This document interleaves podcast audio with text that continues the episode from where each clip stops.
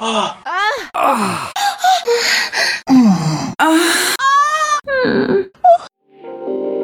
Orgasmic Enlightenment, where the sexual and spiritual come together. I'm Kim Anami, and I'm a holistic sex and relationship coach and a vaginal weightlifter. In this show, we explore all things intimate. I believe that our sexual energy is life force, creative energy, and we can use it to shape our worlds, strengthen our relationships, and self actualize. I blend the most avant garde information from neuroscience, ancient sexual practices like Tantra and Taoism, to renegade wellness modalities to show you how to create gourmet sex in your lives. Come one, come all. Origins and Orgasms From Whence She Came. People always want to know how did I come to do what I do? So here it is. My story began, I guess you could say, I had an awareness of my sexual energy from a very young age. And I had this sense that it was this portal to other dimensions, other states of consciousness. And my early sexual experiences really reflected this, where I felt like I would get high or I would become in this altered perception, I would feel more like the best and real version of myself. So it had this self actualizing capacity. And that the sense that the false layers, the conditioning of who I am would be thrown off of me and just dissolve. And I would be left with a much more true, clean, real version of who I am.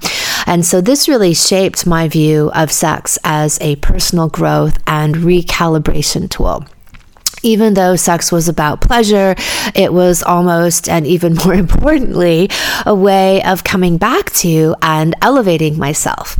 So in my early 20s, I discovered Tantra and Taoism. So back 5,000 years ago in ancient India and China, they looked at sex as healthy, vital, and a spiritual catalyst. They actually had practices to harness sexual energy and consciously use it in their lives for growth and ecstasy and healing.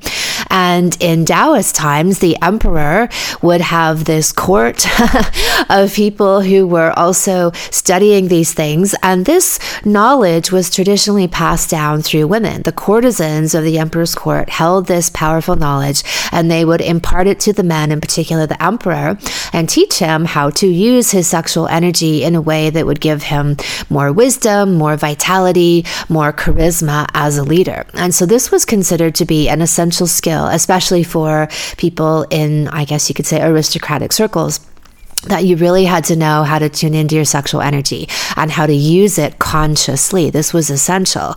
And then the same thing in their medical circles, like a Taoist physician would, this was around the time that they were studying herbs and acupressure, acupuncture, they used sex as medicine. So you'd go to see your Chinese doctor of the day, and they would give you a prescription for herbs, like some herbal tea to cook up, for acupuncture treatment, and then they would tell you to go have sex for the next 30 days in a particular sexual position, like let's say reverse cowgirl for a woman, because that would send healing energy towards the kidneys. So their idea was that sexual energy was vital, powerful, life life force energy, and that our job, our duty was to learn to tune into this energy and consciously use it in our lives. So, all of these things made so much more sense to me and resonated with my own experiences of sexual energy as being this vital, powerful source. And certainly that was the polar opposite to anything that I'd seen in Western culture, where sex was shamed and taboo, and especially the spiritual element where sex and God never the twain shall meet, except for in very untoward circumstances where people had been suppressing their sexual energy, and then it was coming out in all of these very perverted and mutilated ways. And in these other cultures, they used sex as a springboard. So this was a powerful energy that if you learned how to elevate it, you could use it to get to higher states of consciousness and to reach enlightenment. That was a powerful tool in reaching spiritual enlightenment. So, all of these things were very appealing to me and automatically fit much more of my experience than anything else I'd heard or seen thus far. So I studied a lot of these Taoist sexual ideas and techniques, one of which is the jade egg practice. And this, if you don't know and don't know my not so secret skill of lifting objects with my vagina, this involves inserting a jade egg into the vagina. There's a hole drilled through the egg, and a string is threaded through it, and then it is inserted into the vagina.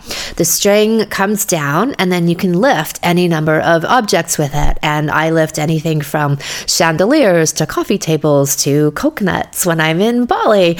And I have created this campaign, hashtag things I lift with my vagina, to educate people the world over on what a vagina is actually supposed to be able to do, which is shoot ping pong balls and throw darts and peel banana. All of these things I consider to be normal. So, a big part of my work is this idea that there is a normalization of dysfunction in our culture. And I'm all about showing you what is really normal. So, my assertion is that ping pong ball shooting is a normal, healthy baseline for every single vagina on the planet. It's not just a superior skill that's reserved for some Thai vaginas. No, every woman and her vagina ought to be able to do this. And what's abnormal, but has become normalized, is women having urinary incontinence, women having low libidos, women having issues with pelvic organ prolapse, women not having orgasms. That's been normalized. But the normal state of being is for everyone to have the these incredible experiences. So when I began using the jade egg, I could feel the difference right away. And my partners would notice the difference right away. If I hadn't been using it and started using it again, they immediately felt a difference in my vagina. And so over time, women would come to me and talk about using Kegels and that it wasn't very effective for them, but they thought they were the only one.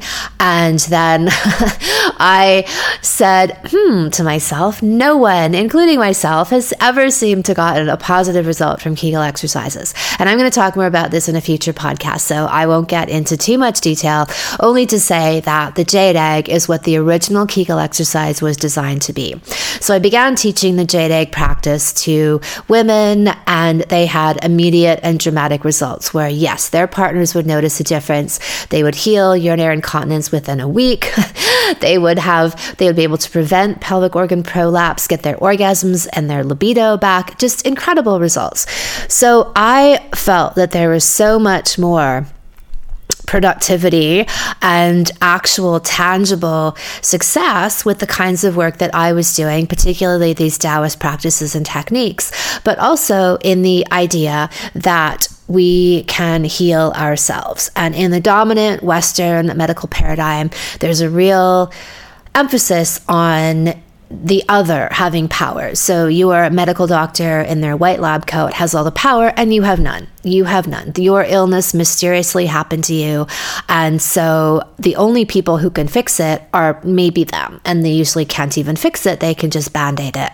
And my philosophy is totally different that we have ultimate power and responsibility. We can heal ourselves and we just need to dig deep. And in my view, look at the psycho spiritual emotional cause of whatever illness or block or stagnation or ailment that we have. And that's where we find the answers and that's where that quantum shift happens, where we can actually then see the results in physical healing. So this has been a huge part of my own growth and evolution is a fascination with how do people change, how do we grow, and how do we heal. And all of my studies have been so much of it is really self-study for me, my own interest in philosophy and transpersonal psychology and meditation, food, nutrition, health, exercise. How do we get high from spiritual, sexual intimacy? So all of these things from honestly, in my, I guess you'd say my teenage years and early 20s have been my own passion and study to optimize myself. So I guess we could say it's like biohacking, but before any of us were really using that term, it's simply how can I optimize and become the best possible version of myself? And so, because of my early sexual experiences where I saw that sex seemed to be a tool to improve my state of consciousness, how I felt emotionally, psychologically, spiritually, that this became part of my personal growth toolbox. And it was so great to have this validated through the Taoist and Tantric studies and beliefs and practices where I knew that this was more truth than anything else I was really seeing. And there was a particular experience, or there was a few, even in my early encounters, where when I was about I guess 18, I had a partner where I was probably the most deeply in love that I'd been to that point. And we went away to my parents' or family cabin and spent the weekend there, just holed up inside. I'm pretty sure it was the winter, so we didn't really go out very much. And we just talked and fucked and talked and fucked and talked and fucked for about 48 hours straight. And so, of course, the more intimate that you get with the talking, the more intimate you get with the sex. And the more deep and surrendered and open you get with the sex leads to even deeper and more connected and vulnerable, raw conversations. And it was like this incredible spiral of intimacy and depth and incredible deep cervical orgasms, G spot orgasms, and if you don't know already, I'm really big on the idea. It's a main part of my whole work that women, all women, can have vaginal orgasms and that these are the life changing essential orgasms for women. So I was having a plethora of those all weekend. I go back to we go back to the city, and on let's a Monday, I guess I go back to work where at this job I was working at, and I just felt so calm and centered and transcended and peaceful and happy, really blissful within myself.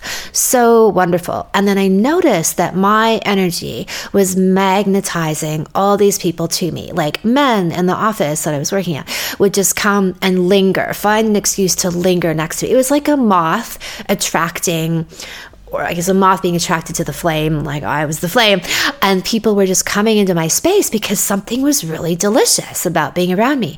And I'm not saying this to brag or boast. It was an observation about the fact that I was radiating this incredible, well fucked energy. And I talk a lot about the idea of the well fucked woman, which also applies to men, the well fucked man, where when you're truly inhabiting and wearing your sexual energy, you radiate this beauty and charisma and confidence and vitality that people want to be around, and you draw things to you. And the opposite happens when you're not inhabiting your sexual energy. You become like this inverted vortex where you repel situations and people and abundance from you. So that was really the proof in the pudding, where I could see A, how I felt, and B, how I was affecting my environment around me. So that helped to solidify more and more of this. And then I had other experiences of deep cervical orgasms where the same thing. I felt this transcendence, I felt self realized, I felt so centered and connected to myself. So, this became like this cumulative snowball effect, really reinforcing the power of sex and intimacy for me. So, at about age 19, I began a regular meditation practice. At around age 22, I gave up drugs and alcohol. And this was when I found the particular spiritual path that I follow and had a daily commitment to doing that work. And I just, it, it all fell away. Like the things I was searching for uh, in drugs and alcohol were altered states of consciousness. And once I found, I guess the, probably as well, the mix of all of these things together I had no need for them. It wasn't like a conscious decision. I need to quit. This is the day I'm going to quit. I literally just did not go back there ever again. And I then had all of these alternative ways to change my consciousness and feel really good inside my own skin. And that's been a huge part of my existence ever since is that I've had these daily practices, be it meditation, exercise, um, Uh, being in nature, eating really well, that have helped me to feel good in my own skin. And I'd say that's one of my biggest goals in life is having that daily sense of feeling really good in my own skin. So, and I was about age 20, I moved to London, England, because I wanted to study acting. And I was into, introduced to the school that I was attracted to, had this very raw, vibe to it and it was their main thing was method acting. So method acting if you don't know is a technique of acting where you instead of trying to emulate what something looks like like let's say you have a scene where you have to be angry. In traditional acting you would think well what does an angry person look like? Well they shake their fist they pound on the table they furrow their brow they raise their voice they stomp around and have like frantic, you know, physical motion. That's what anger looks like. In method acting, you would go within yourself to find a time and a place where you had been really angry, and you would really dive into that feeling and sensation and experience where you would actually emulate that and you would come from this angry place and then all of the other external things would naturally just find themselves you wouldn't have to think about doing them and that whole idea became really foundational in all of my philosophy is that we are coming from a place of having been conditioned and having things superimposed upon us, having beliefs superimposed upon us, especially in the sexual arena where there's so much taboo. And uh, by the way, wherever there is great taboo, there is great power because taboo suggests an area where there's been repression. And wherever there's been repression, once you begin to to open up that place, excavate, you unleash. It's like opening Pandora's box. You unleash this massive amount of power that was previously been suppressed. And there's another beautiful analogy to this as I read the book Natural oh no no it's called born to run and by uh, chris mcdougall years ago and that was one of the kind of origin places for the whole barefoot running movement. So in the book, he profiles some of the fastest runners, fastest long distance runners in the world. So these are people who do ultra marathons. And there was a handful of people, and then there was a tribe in Mexico that was reported to be ultra marathoners. And they, he went and investigated, found this tribe wanted to learn about them. And then his idea was to pit the people, the fastest people in this tribe against these fastest runners in the world. And he did that. There was this incredible race, I'm saying incredible a lot today, that went uh, on in these canyons in Mexico. So these people would take old tires, like car tires, rubber, strap them to their feet just to protect them from getting cut, and go through these wild, craggly, steep, death defying canyons and run a marathon for fun. Like on a Sunday afternoon, what would be a fun thing to do today? Let's go and run a marathon.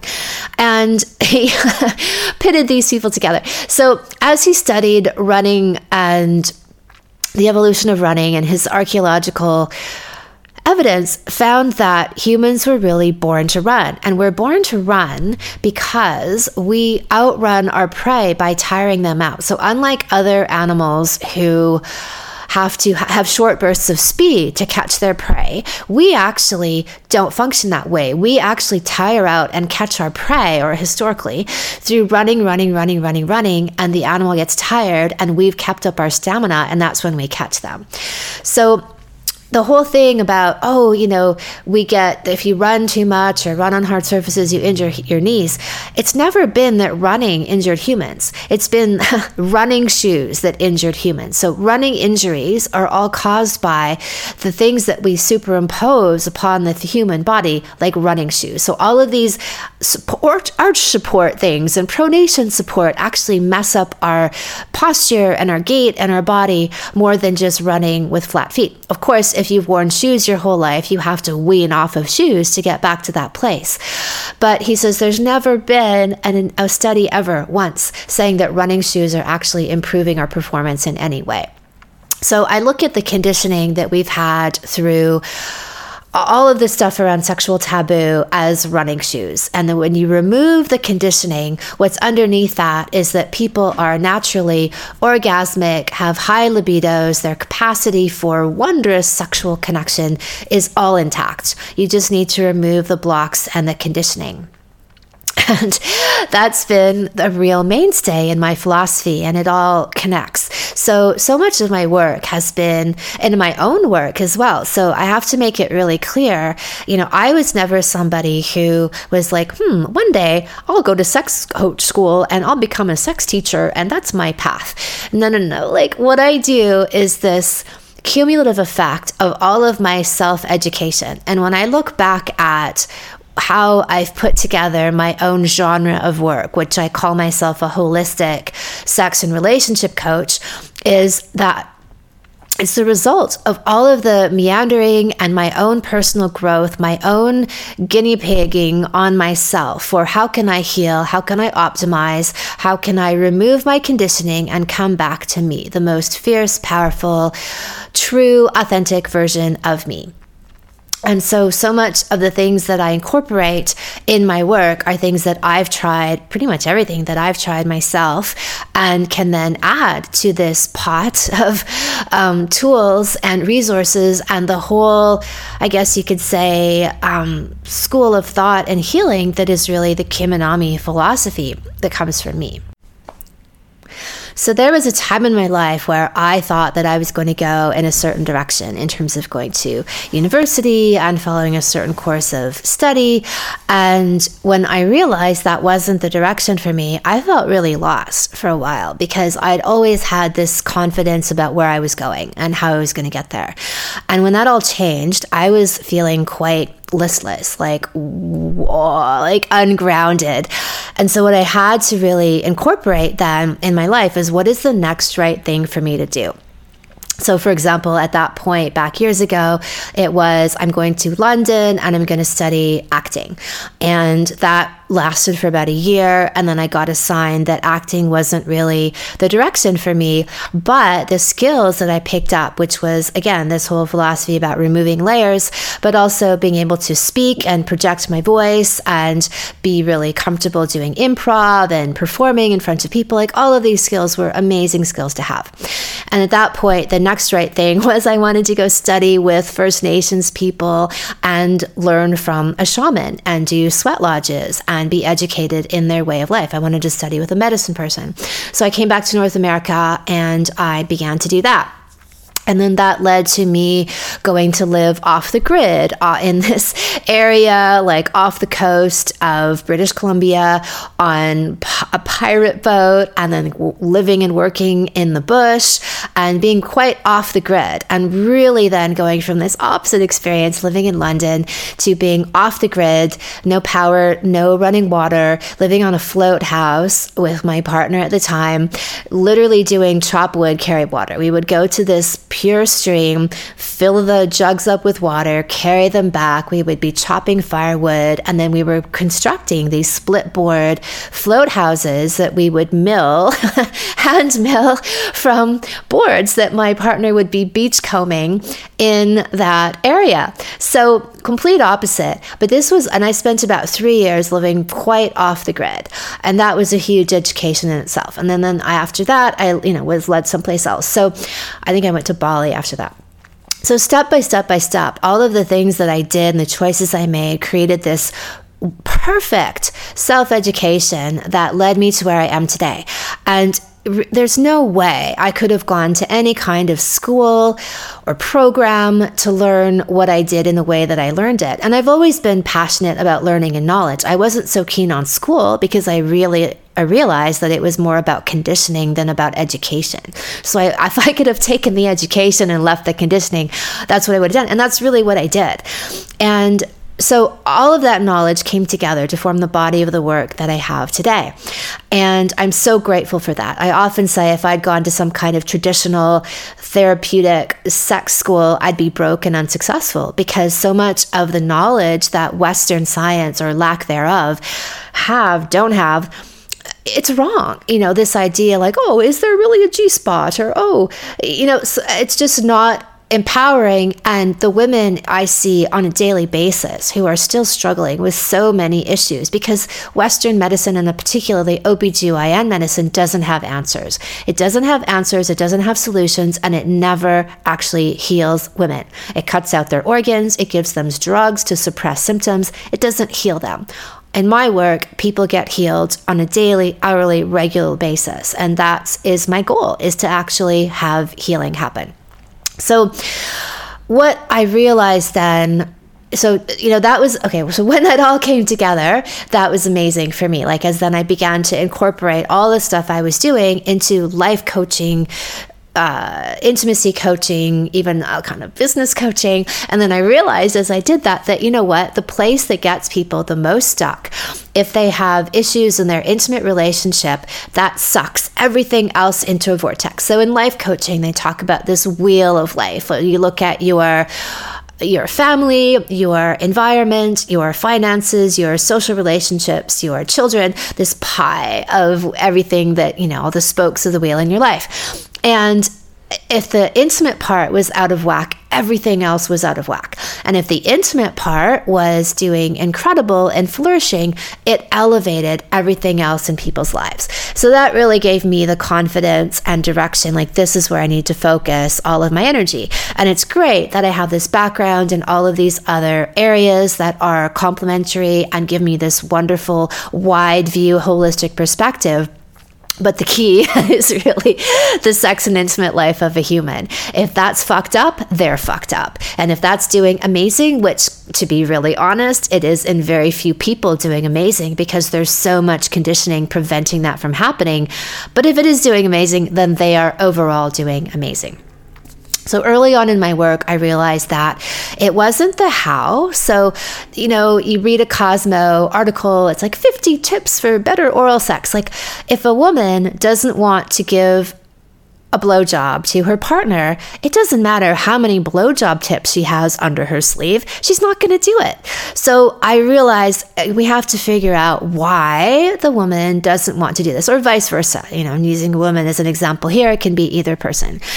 So that became essential is like why are these things good for us? And then i got really into the idea and for also very colored by my own experiences that sex acts had this power to be self-actualizing. So i had an experience where i was giving my partner so uh, oral sex. So I always liked sucking cock. You know, I I liked the pleasure that it gave my partner. I enjoyed doing it, but I wouldn't say I loved it. Like, I mean, it was good. It was great.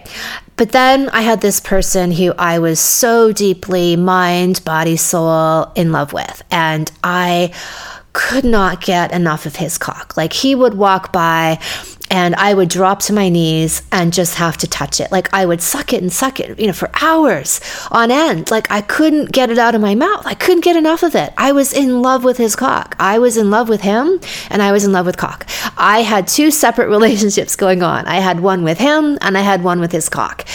And you know, I, oh, literally, I could not walk by without fondling it, without giving it some kind of love and attention.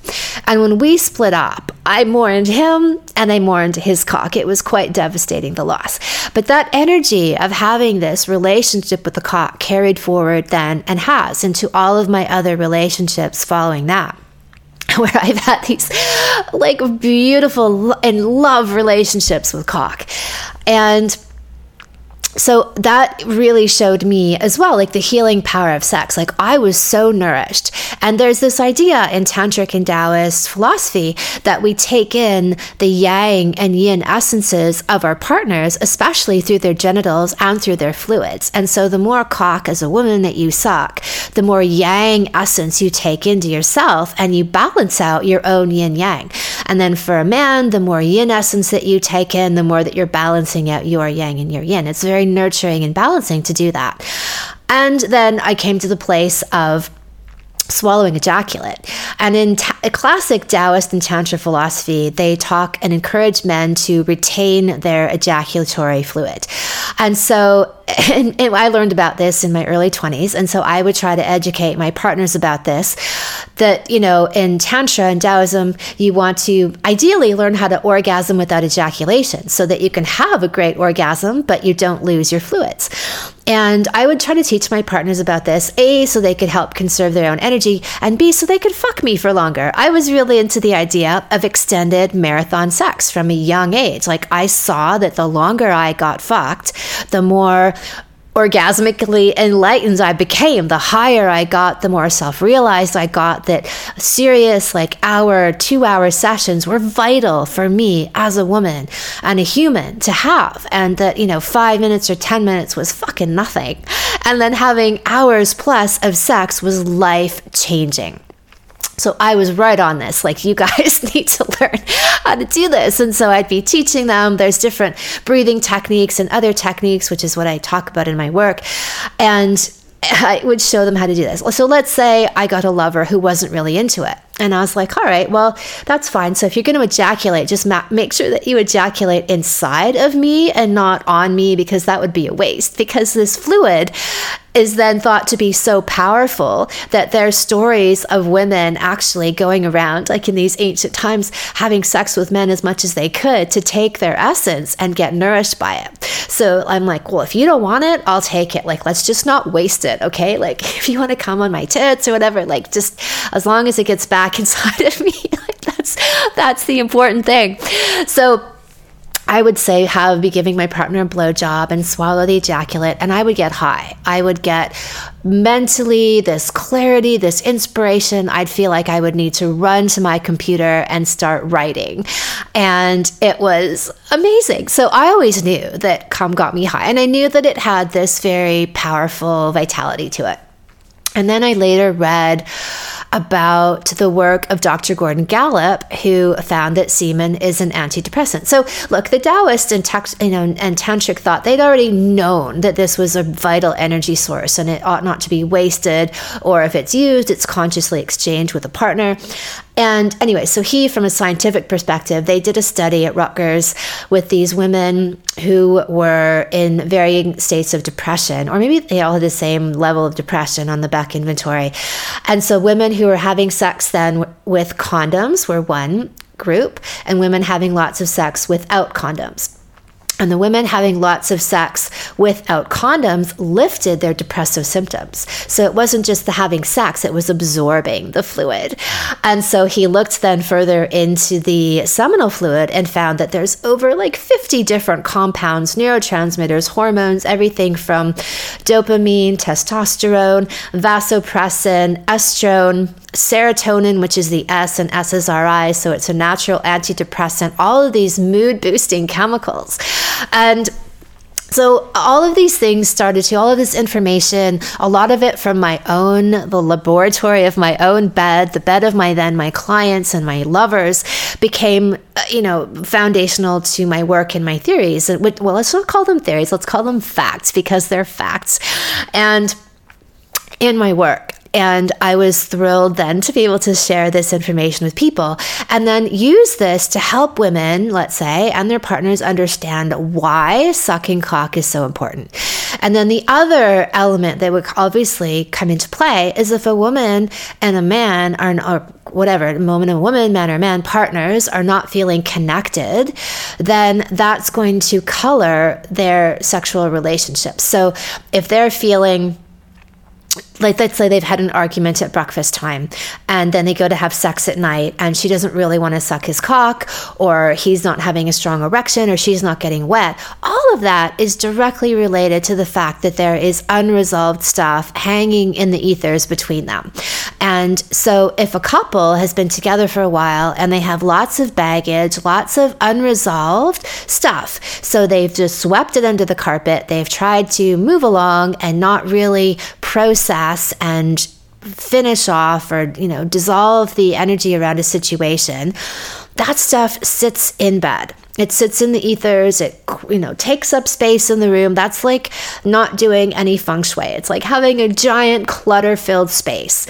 And then we're but whatever whatever reason people assume or think that that has nothing to do with then the quality of their sexual connection.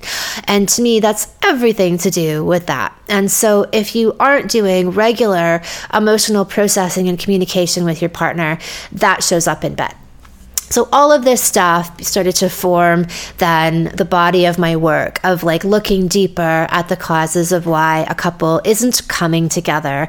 And technique the mechanics the actual like how to give a blowjob is 10% of the game. And even then, I believe that if I can remove, help a person to remove the blockages in their system, technique is doesn't really matter because they are intuitively going to know how to touch, move, be in, in tune with themselves, be in tune with their partners. I'm not going to have to give them specific techniques. Like there's certain things that, let's say, anal sex, right? Like you need to use lube. And I had some early encounters with equally inexperienced lovers where they would try to have we would try to have anal sex and not use lube and be astonished about why it was so uncomfortable because we just didn't know. And so much of almost pretty much all of my own personal exploration, all of the orgasms I discovered were only through self discovery and partner discovery, not because I ever read a how to guide or even knew that there were different kinds of orgasms. I was having several different kinds of orgasms before I even know there was, oh, I knew internally there was a delineation, but I didn't have names for them. Like I just knew they were different. And I knew the ones inside my vagina were the gold. Like those are the ones to aim for. So, all of that stuff combines to show us that okay so technique is very a small part of the equation. So yes i teach it but and especially stuff around like harnessing and harvesting sexual energy is the bulk of the important technique that i teach people. But the stuff that i most want to show them is how to remove their conditioning remove their blockages so they can tune into their own knowing.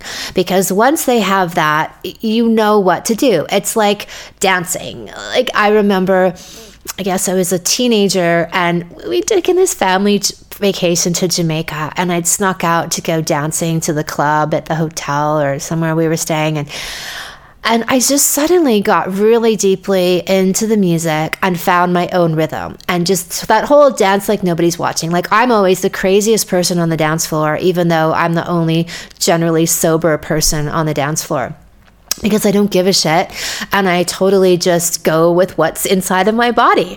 And I love it. And I, I love dancing. It's one of the most fun things in the world. But I found my own rhythm in that moment. And that's always carried forward. So, what I'm trying to do with people is to help them find their own sexual rhythm and listen to that because that's going to show them more wisdom than anything else.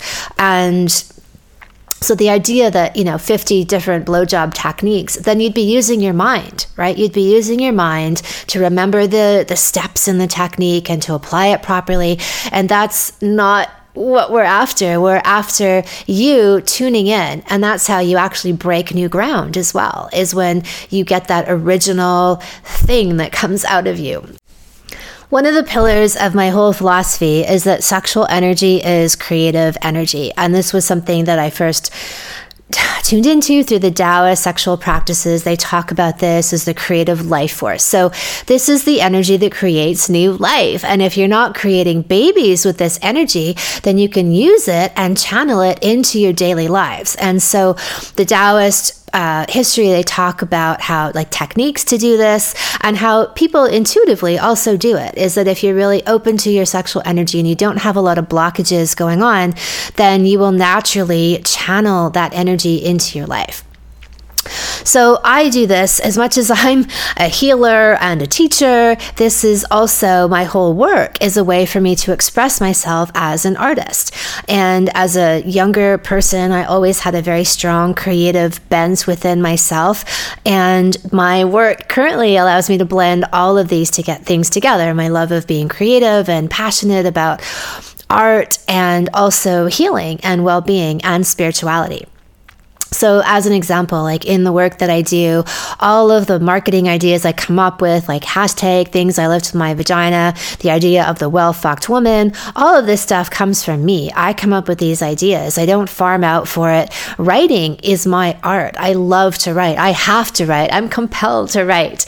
And the idea is that if you're tapped into your sexual energy, then you're also maximizing your creative potential. And you can't help but not be like when you're in that energy. And when you're not, then you're actually operating at a deficiency because you don't have that energy at your disposal to express yourself with. And I often hear from people and see, like, as they're more and more inhabiting their sexual energy, they become more well, vital as humans. Like this idea that you can actually see the energy of a well fucked person when I'm on my retreats, and so we have like 10 couples there, and for a week, and over the course of the week, of course, of a few days, when the couple comes in, varying levels of connection, two or three days into it, she's had some vaginal orgasms. She's getting fucked on a regular basis. You can usually notice it more in the woman, just whatever, for whatever reason.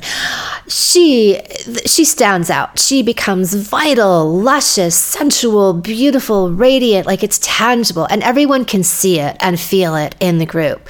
And these are noticeable things. And we, you know, like, don't realize. And honestly, most people are operating from an underfucked place. So the creative connection is so wonderful to me because I'm so interested in the idea that we can create original art. So this concept that's out there, there's nothing original out there. Fucking bullshit. That's only being said by people who are emulators and copiers and imitators. People doing original work just get to fucking work.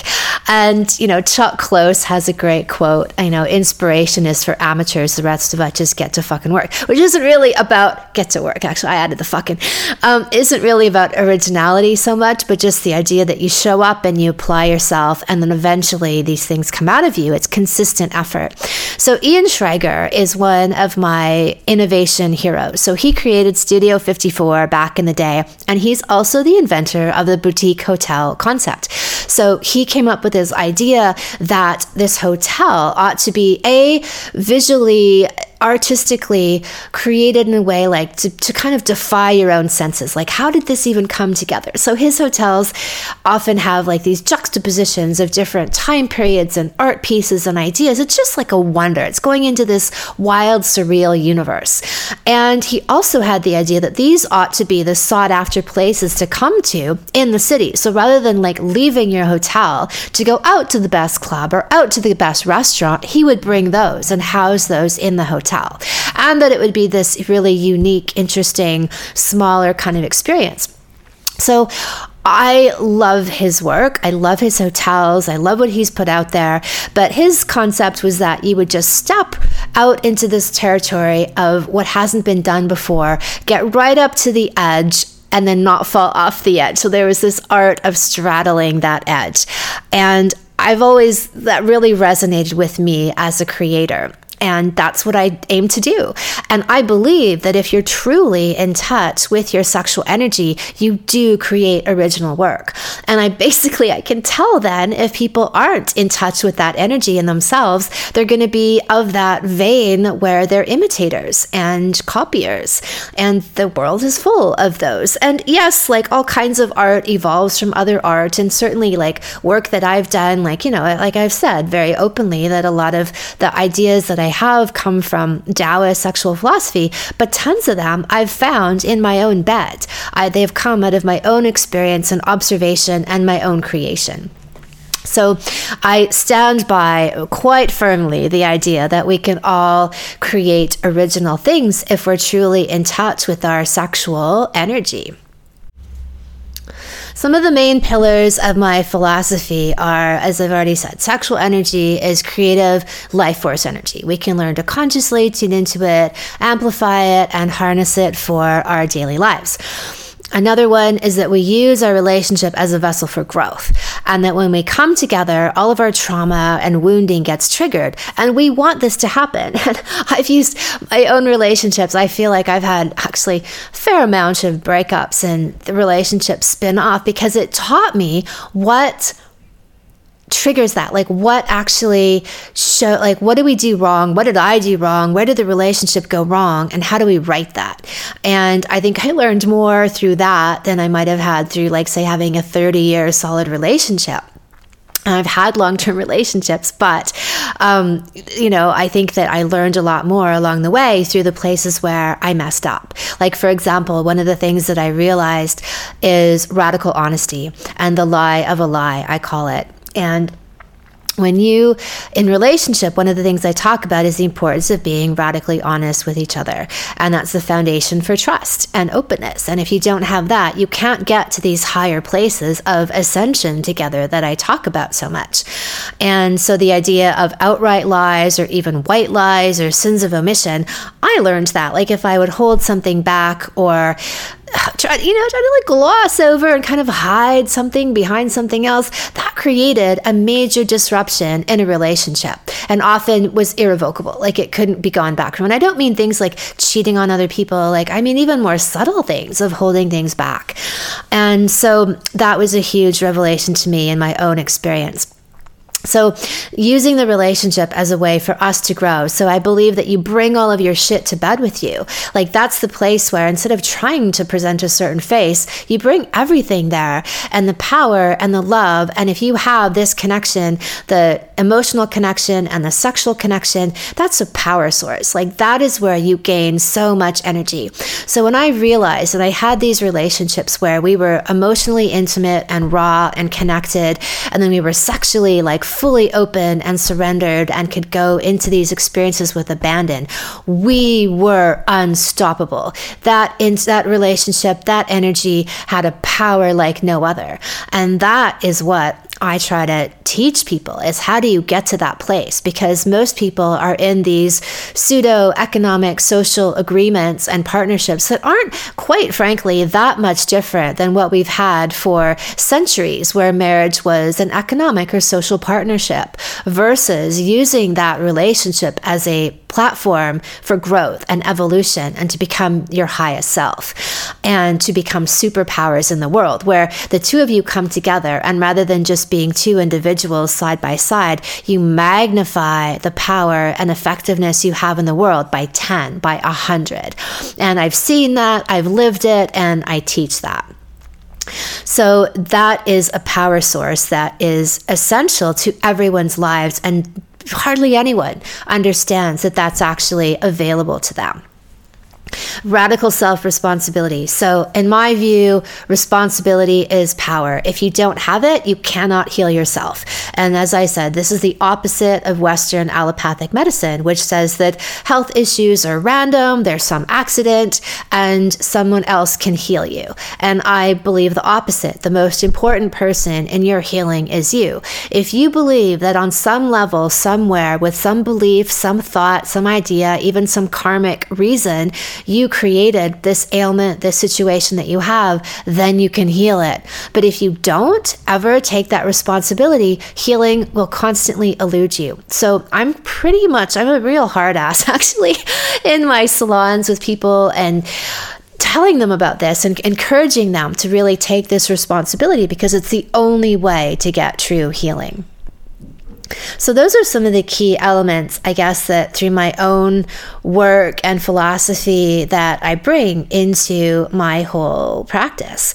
So, like professionally speaking, these days, the bulk of what I do is I teach online programs. So, I call them salons, which is based on this old idea that people would come together in these groups, the intelligentsia of the day, and exchange sophisticated ideas on art and music and culture. There'd be flirtation involved, but it would be the this kind of group um, dynamic of self education. And that's what I do online in my programs. I'm the primary educator source, but everyone helps to educate and share with each other. And so most of what I do is online. I still run retreats throughout um, a couple times a year, one in Bali, one in Mexico, where these people come together for a week and I go very deep with them and we they come out very well fucked and transcended with their sex lives.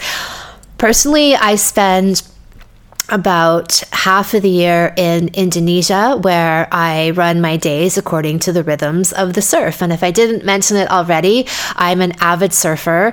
I all my life wanted to surf and was like in varying locations where sometimes I could and couldn't, didn't have consistent access to really good surf. And now I do. So when I'm in Indonesia, I surf pretty much every day, if not twice a day. I plan my day and my existence around the tide and the swell and the wind. When it's good, everything has to fall around those times.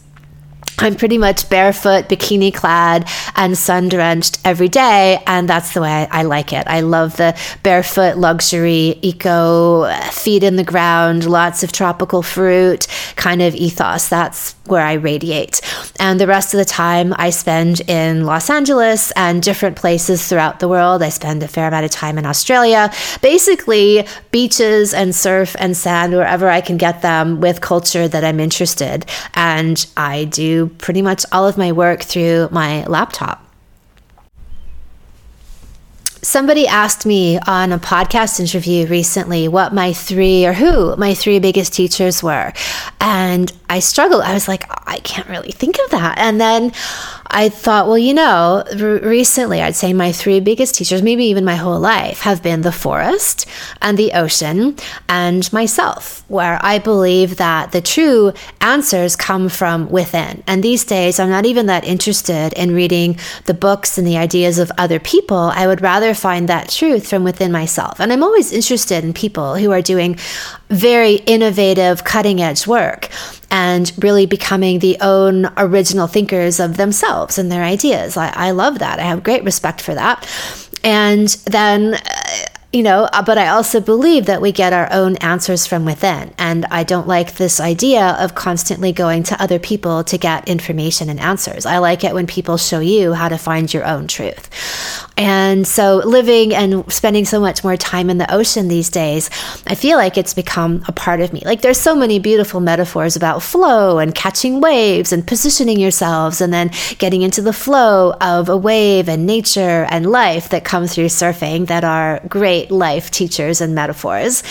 And also being in the ocean. The ocean is this wonderful cleanser of energy. It cleanses your aura, it cleanses your emotions. The sound of the ocean, I think, elevates you gets you out of your mind and just puts you into your body. And this wonderful flow of energy and synchronicity that as surfers, I think you come to rely on on a daily basis. People who spend a lot of time in the water, which I've now seen the more I'm immersed in surf communities, they need it. It's like the ocean becomes a part of you, just the way we need oxygen on land to breathe it's like something in the water becomes an essential element of who you are. And did you know that dolphins and whales used to live on land and they evolved and migrated into the ocean? And that's why they still have to come up for air in the water because they were land animals. So I think there's something to that. Like I remember Kelly Slater saying that he feels more at home in the ocean than he does on land. And I'm starting to identify more and more with that idea and also the forest. Like I grew up, we had a, I mentioned my famed summer cabin where I had a great sexual awakening at, which is pretty fitting, I suppose, and spent summers and weekends there growing up. And that was always a refuge for me this idea that I could go into the forest and it would just pull toxicity, emotional or physical toxicity out of me like a poultice, which is this herbal term for a, a, a like a pouch full of herbs that you put on your skin and it draws the toxins out of you. And I feel like nature acts that way, especially the forest, the jungle, to pull that stuff out of you. Plus, oxygen. Like, it's pretty amusing to me these days that we have terms like forest bathing and earthing to signify like going out to breathe oxygen. Clean oxygen is like this crazy idea that we have now in modern urban polluted life, or putting your feet on the ground to get the energy of nature that we've all become, many of us have become quite separated separated from. So those elements have always been really important to me as a way of recalibration. And again, it comes back to the idea that you are within yourself perfect and unflawed and have a great sense of right and wrong and what's right for you, as long as you are sloughing off any of the conditioning, the ideas or the opinions of other people, the blockages or traumas that have happened to you that have covered over that innate knowing. So, those things, those are some of the major tools that I use in my life. And it's wonderful that even, I'm saying wonderful, it's incredible and wonderful. That's, those are good adjectives, I guess, if you think, what's the main theme in my life? It's incredible, it's wonderful is going out into nature and you don't even have to actively do very much. Like i'm at, i'm in tasmania right now which is the wild island south of australia. It's part of australia but the mainland of australia it's south of it. And they have the cleanest air in the world and the cleanest rainwater in the world. And i come out here once a year for a week or two and all i do is go for rainforest walks. I just make my people take me on rainforest hikes all the time. So I'm getting that cleansing, that forest bathing, that recalibration, that rejuvenation. I'm a big believer in that. And that's a really big part of my own self care and rest- restoration as a human. Apart from eating organic food and having this whole pathway that I also follow in my daily practices clean living, clean eating, but getting out into nature and using that as a restorative device. So that's a pretty good introduction, I'd say, to who I am and what I'm all about. And I want this show to be a place where there can be more free and open conversations about sex and intimacy, which I have at much more length in my actual salons that I run. And I want to start having more of them out here. I also want to introduce you to people and ideas that are renegades in their field and they are working passionately to bring powerful, empowering information to people so that you too can take responsibility and take charge of your own health and well being and sexual enlightenment. So, a lot of these things will be tangential or related health practices and ideas and philosophies, might be directly sexual or overall like hormonal balance or whatever that is that I think is part of the entire holistic package of well being and orgasmic enlightenment. So, welcome everyone. I'm thrilled to have you here very excited about what this podcast is going to evolve into being and glad that you're here for the ride. Come one, come all. Thank you so much for listening. If you haven't already, subscribe and also leave a review. And send someone else the gift of a healthy libido and an off the charts love life by sharing this episode with them. We'll be back next week, and in the meantime, many happy orgasms.